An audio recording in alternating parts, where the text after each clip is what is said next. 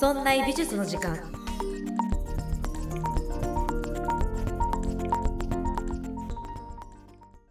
美術を身近にするこの番組、そんな美術の時間。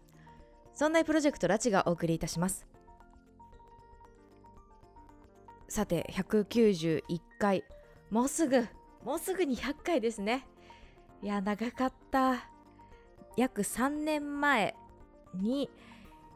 この姉妹番組でありますそんなことないっしょのアシスタントをさせていただいたところが、3年前の5月だったと思います。あれから約3年、今はそんなことないっしょのアシスタントは別の方がされていらっしゃいますけれども、その後、3年前の8月にこのそんな美術の時間を始めて、でようやく100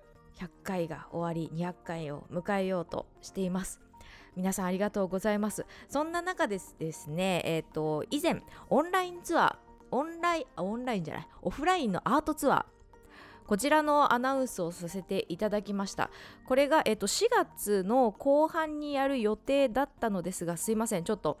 どういうのにしようかなっていう今計画を絶賛立てていますので、また5月にねやろうと思っています。いただいたメールアドレスには、その経過報告をさせていただこうと思っていますので、またメールアドレス確認いただけたらいいなと思います。近くなりましたら、またこちらのねラジオの方や私のツイッターの方で、アートツアーやりますよ、こういう詳細ですよっていうのをお送りさせていただきます。ぜひ、見ていただけると嬉しいなと思います。現在の計画では5月の後半ぐらいに、東京都内土日のどこかで、美術館を巡ろうっていうツアーを考えています。最初はちょっと小規模でやろうかと思っていましたが、以前ね3月ぐらいに、どれぐらいいらっしゃいますかっていうアンケートを取ったところ、もしかしたらなんですけど、もうちょっと大きくできるかもしれないというところをちょっと今話してますので、お待ちいただけるといいなと思います。初めてのアートツアーなので、ちょっと私もちょっとドキドキしながらいると思うんですけど、温かく見守っていただけたらいいなと思います。さてそんな中で第191回ですよ。今回のテーマはヤン・ファン・エイク、誰ですか？いや私はレオナルド・ダ・ヴィンチ、モネ、ゴッホ、このぐらいしか知りません。ヤン・ファン・エイク誰ですかっていう人いらっしゃるのではないでしょうか。一方でこの番組そんな美術の時間ではヤン・ファン・エイクの名前ちょこちょこ出してるんです。聞いてくださってる方はもしかしたら、その名前ラチさんから聞いたことある、 YouTube でも時々喋ってますよね、名前出てるんです、出てるのにやったことなかった。なので改めてやっていこうかなと思います。この人どんな人か、すごい人なんです。初めて油絵で大作を描いた人、これがヤン・ファン・エイクです。我々がね歴史上ですごく昔の一番最古の油絵って何ですか？パッと出てくるのレオナルド・ダ・ヴィンチのモナリザとか、その辺じゃないでしょうか。このダ・ヴィンチ・モナリザよりも早く油絵を描いて、しかももっと大きな作品で描いたのがこのヤン・ファン・エイクだったんです。今でこそ当たり前、絵を描くといえば、芸術家が絵を描くといえば油絵でしょ。それの最初をやった人、この人です。それ以前も実は油絵で絵を描いたとか、技術があったというのはあるんですけど、ここまで素晴らしい絵を描いた人、ここまで大作を傑作を描いた人はいないということで、今でも、ヤン・ファン・エイク、歴史に残る素晴らしい芸術家だということで言われています。さあそのヤン・ファン・エイク、今回ちょこっとお話をしてどんな人か見ていくことにいたしましょう。そして、今週も、audiobook.jp のおまけ音声をつけています。ちょっとすいません、こちらのおまけ音声取り直しまして、本当はね木曜日の朝に出す予定だったんですけど、ちょっと後ろ倒しになってしまって申し訳ありません。今回のおまけ音声をちょっと取り直した内容がルネサンスのパトロンたちです。ルネサンスのパトロンたちがどのようにして新しい芸術家を生み出していったのかというこの始まりの話をしていこうかと思います。今回の本編のヤン・ファン・エイクという人物にもつながるのですが、ルネサンスが誕生したゆえん、こういうね芸術が花開いた15世紀、この時代のパトロン、陰で支えた芸術家を支えた人たちの物語の話をしていきます。その後ろには感染症の話も切っても切り離せないエピソードがありますので、このねコロナで打撃を受けたこの現代にもつながるかもしれないなと思いまして、ちょっと、まとめてみました。ぜひ audiobook.jp のおまけ音声も合わせて聞いていただけると嬉しいです。それでは早速本編に入っていきましょう。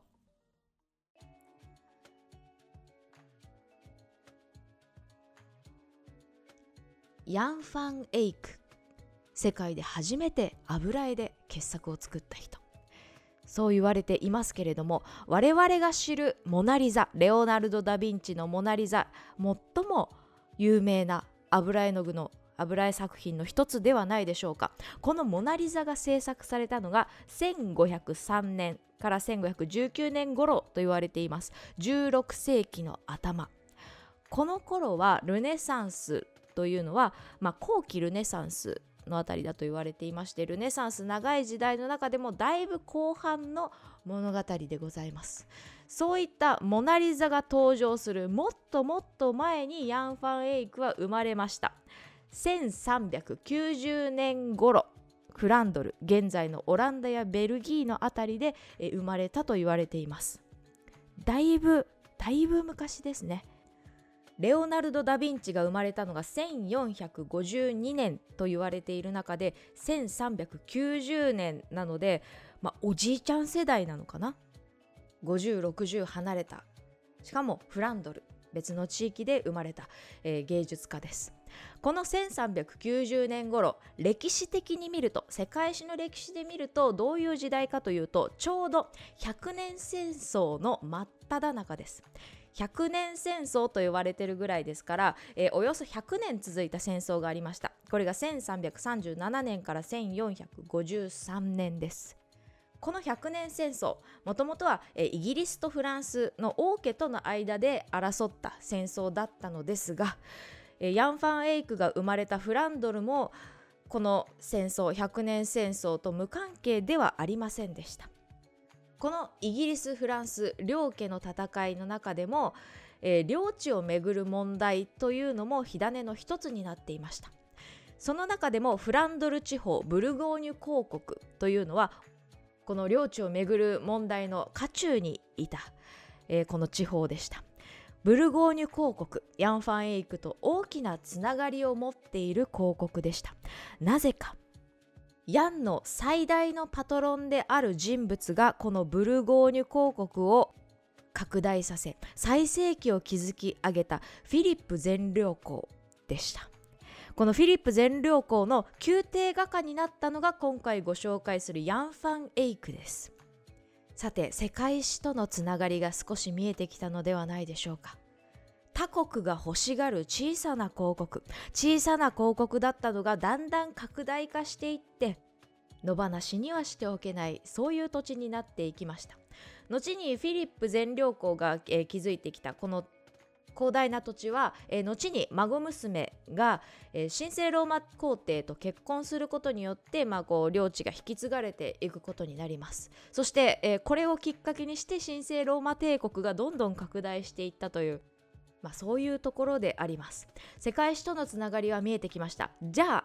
偉い人に仕えたからヤン・ファン・エイクが偉いのか、宮廷画家だからすごいのか。ここまでの情報だと世界史とつながりは分かったけど、ヤン・ファン・エイク自体がどれぐらいの技術量を持っているのか、まだまだ分からないですよね。それが分かる文章が実は残っています。これが1455年、ヤン・ファン・エイクが亡くなった後に出版された偉人伝という、書物の中に書かれています。これはイタリア人学者バルトロメオ・ファッツィオという人が書いた、偉人伝の中にこう書かれています。ヤン・ファン・エイクについて、ヤン・ファン・イークは今の時代の最高の画家だと考えていると書いてあります。どういうことか、イタリア人画家がフランドルの画家を最高の画家だと言っているんです。当時のイタリアというのは、15世紀大きく花開いたルネサンスの時代ですよね。で、この当時イタリアは外国人画家は軽んじられていました。俺たちのイタリアの方がすごいと、文化的に素晴らしいと外国人画家は軽んじられていた。そんな中でイタリアの中でも高い評価を得ていた外国人画家ということで、この辺からね、存命中からすでに認められていたというのが見えてくるのではないでしょうか。じゃあどんな人だったのか、具体的に見ていくことにしましょう。1390年頃、1385年頃、曖昧ではありますが、この辺りに生まれました。幼少期の頃はほとんど分かっていないそうです。なのでどうやって絵を勉強したのか、どういう家庭で育ったのかなかなかわからないそうなのですが、どうやら兄弟も画家だったらしいんですね。お兄さん妹も絵を描く人物だったみたいです。例えば、トリノミラの自答書というめちゃくちゃコストが高い本があるんですよ。で、この本の挿絵を描いています。これが、ヤン・ファン・エイク、そしてお兄さんのフーベルトが描いたとされているそうです。挿絵、洗礼者ヨハネの誕生、こういうものもあるみたいです。なかなか若い頃どういう業績を積んできたのかは不明確ではありますが、初めて記録に登場してきたのが1422年。おそらく40歳を超えている頃にようやく記録が残っています。この頃すでにヤン・ファン・エイクは評価されていたみたいです。中世ネーデルランドの領主でありますヨハン・ホン・バイエルンという人、ヨハン3世の宮廷画家となりました。1422年から約3年間宮廷画家として、仕えることになりますが、1425年3年後ヨハン3世が亡くなってしまいます。亡くなったことが、きっかけとなって、南方のブリュージュに拠点を置きまして、現在のベルギーのあたりに移り住みまして、でそこから、絵画制作を請け負うことになったそうです。その頃に先ほどお話ししましたフィリップ3世に仕える宮廷画家になることになりました。フィリップ公には大層気に入られたみたいで、例えば1428年にポルトガルにフィリップ公が行きまして、で結婚のね交渉をするんですけれども、そこにヤン・ファン・エイクも連れて行ったみたいです。結婚の交渉をする外交官としての一面も見せていたそうです。ヤン・ファン・エイク実は絵がすごいっていうことの他にも、ものすごく聡明で社交場でのたしなみもあったみたいなんですね。でそういうことも身につけていたみたいです。なのでパトロンが海外に行って結婚の交渉をするっていうすごく大事な時にも、外交官としてヤン・ファン・エイクを連れていくぐらいすごく実力もあり、慕われていたのではないでしょうか。1432年には、ヤンは、ブルージュで家を購入しています。この辺りで結婚もしたんじゃないかと言われていまして、2年後には子供が洗礼を受けています。公私ともに成功しているのかなというところが見えていきますよね。彼の業績で最も評価されているのは油絵技法を大きく進歩させたことです。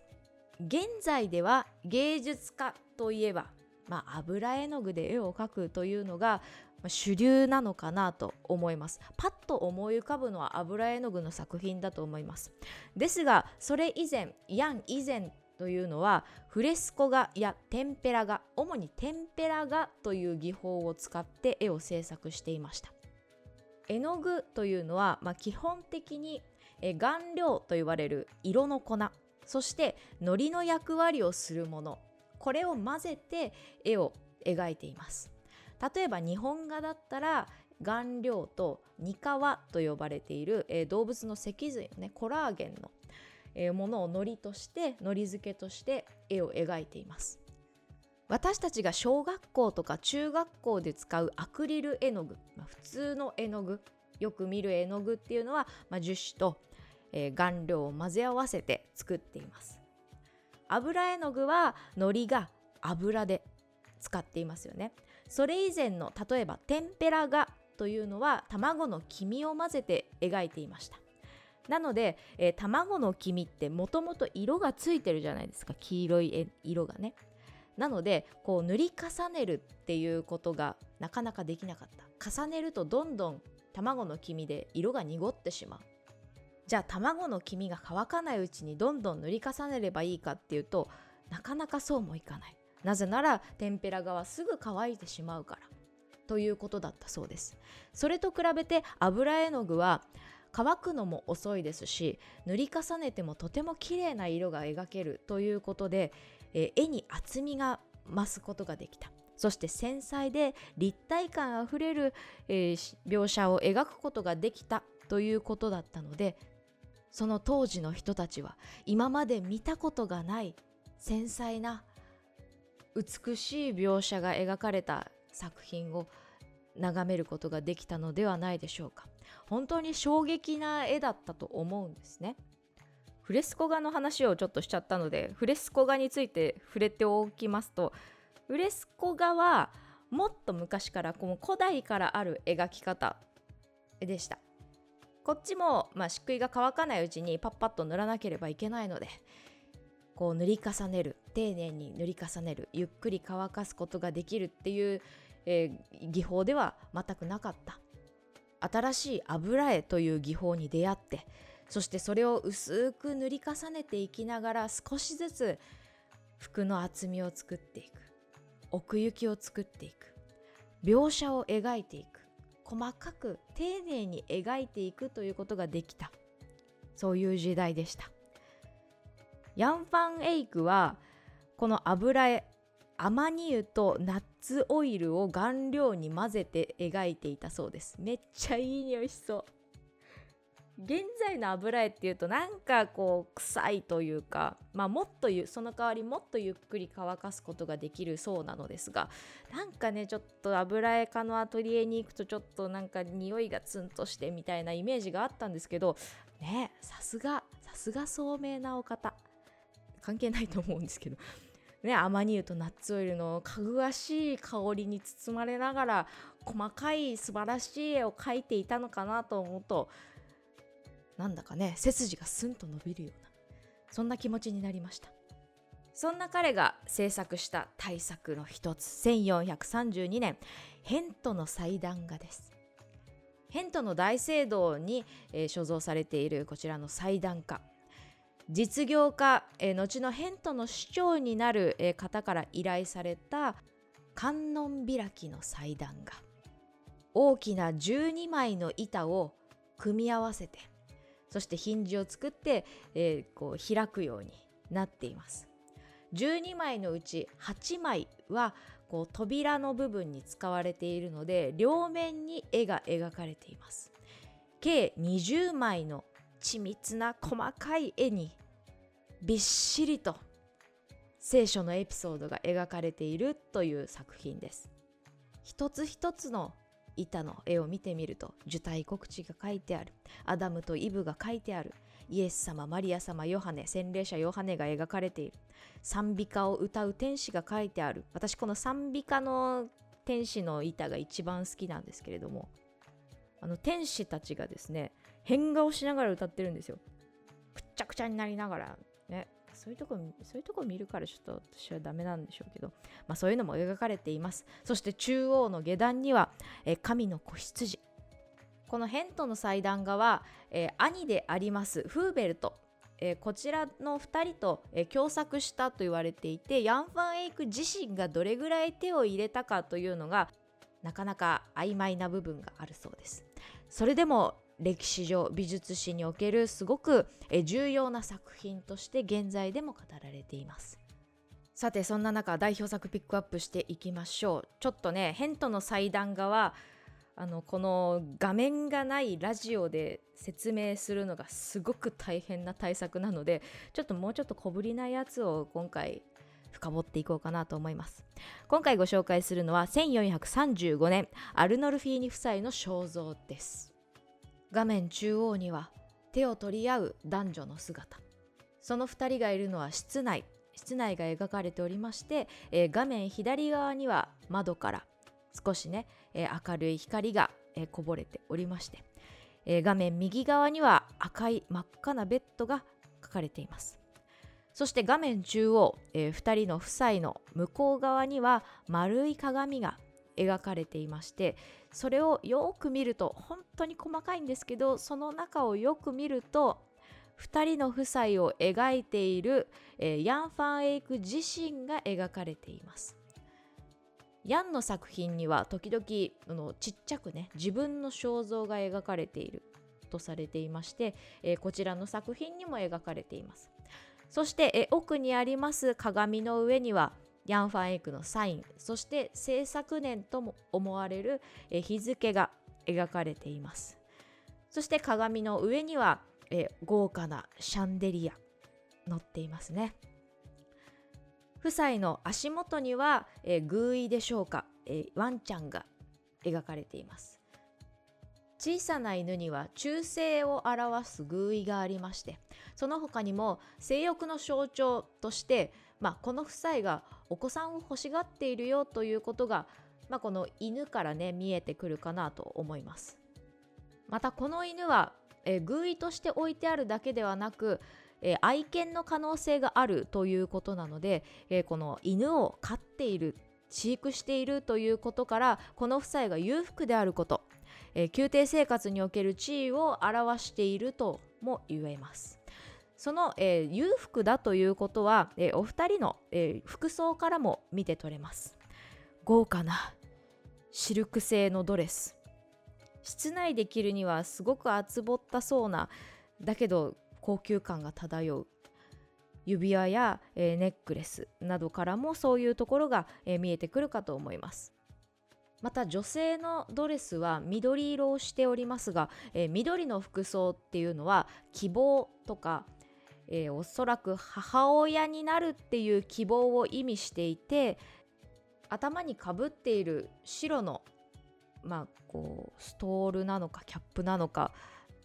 白いものは純血を象徴している色だということが見えてきます。女性は未婚の方は髪を下ろして描かれることがあり、既婚者は髪を結って、でこちらの女性は髪を結って、でそして、白いスカーフみたいなのをかぶっている。彼女の後ろには寝室があって、で赤いカーテンがしてあります。そしてベッドの支柱には、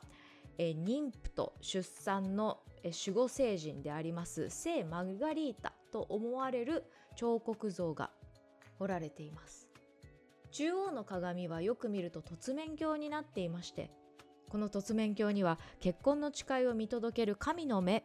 という意味が込められています。美術史家のクレイグ・ハービソンは15世紀にファン・エイクが描いた現存する唯一の当時の一般家庭の室内を表した絵画であると言っていて、日常生活を描いた最初の風俗画ではないかとも言っています。アルノルフィーニ夫妻像の中にはこの当時の新しいところ、油絵で描いたこと、繊細に描けることができたこと、いろんな寓意がなされていること、当時の一般家庭の室内を思わせる情景、そして最初の風俗画である、いろんなものが内包されている傑作、現在でも残っている大作なのではないでしょうか。彼の偉業はフランドルだけにとどまらず、海外からも影響を与えることになりました。冒頭でお話ししましたイタリア人の学者が現在で最高の画家だというところも、見て取れるのではないでしょうか。そんなヤン・ファン・エイク、1441年6月にブリュージュで亡くなります。フィリップ全領公はこのファン・エイクが亡くなったことに対して深く悲しみ、また夫人と子供たちの悲しみに心を寄せて多額の援助を行いました。存命中から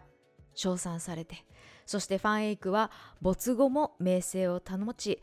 同時代や後年の画家たちに大きな影響を与える人物となりました。